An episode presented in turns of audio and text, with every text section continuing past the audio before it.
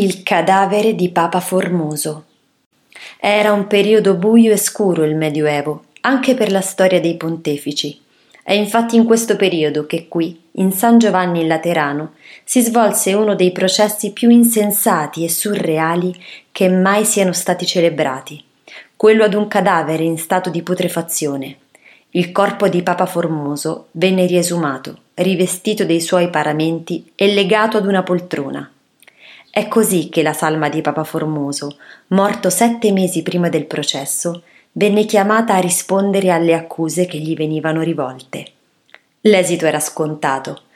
Papa Formoso venne condannato e le sue ordinazioni annullate.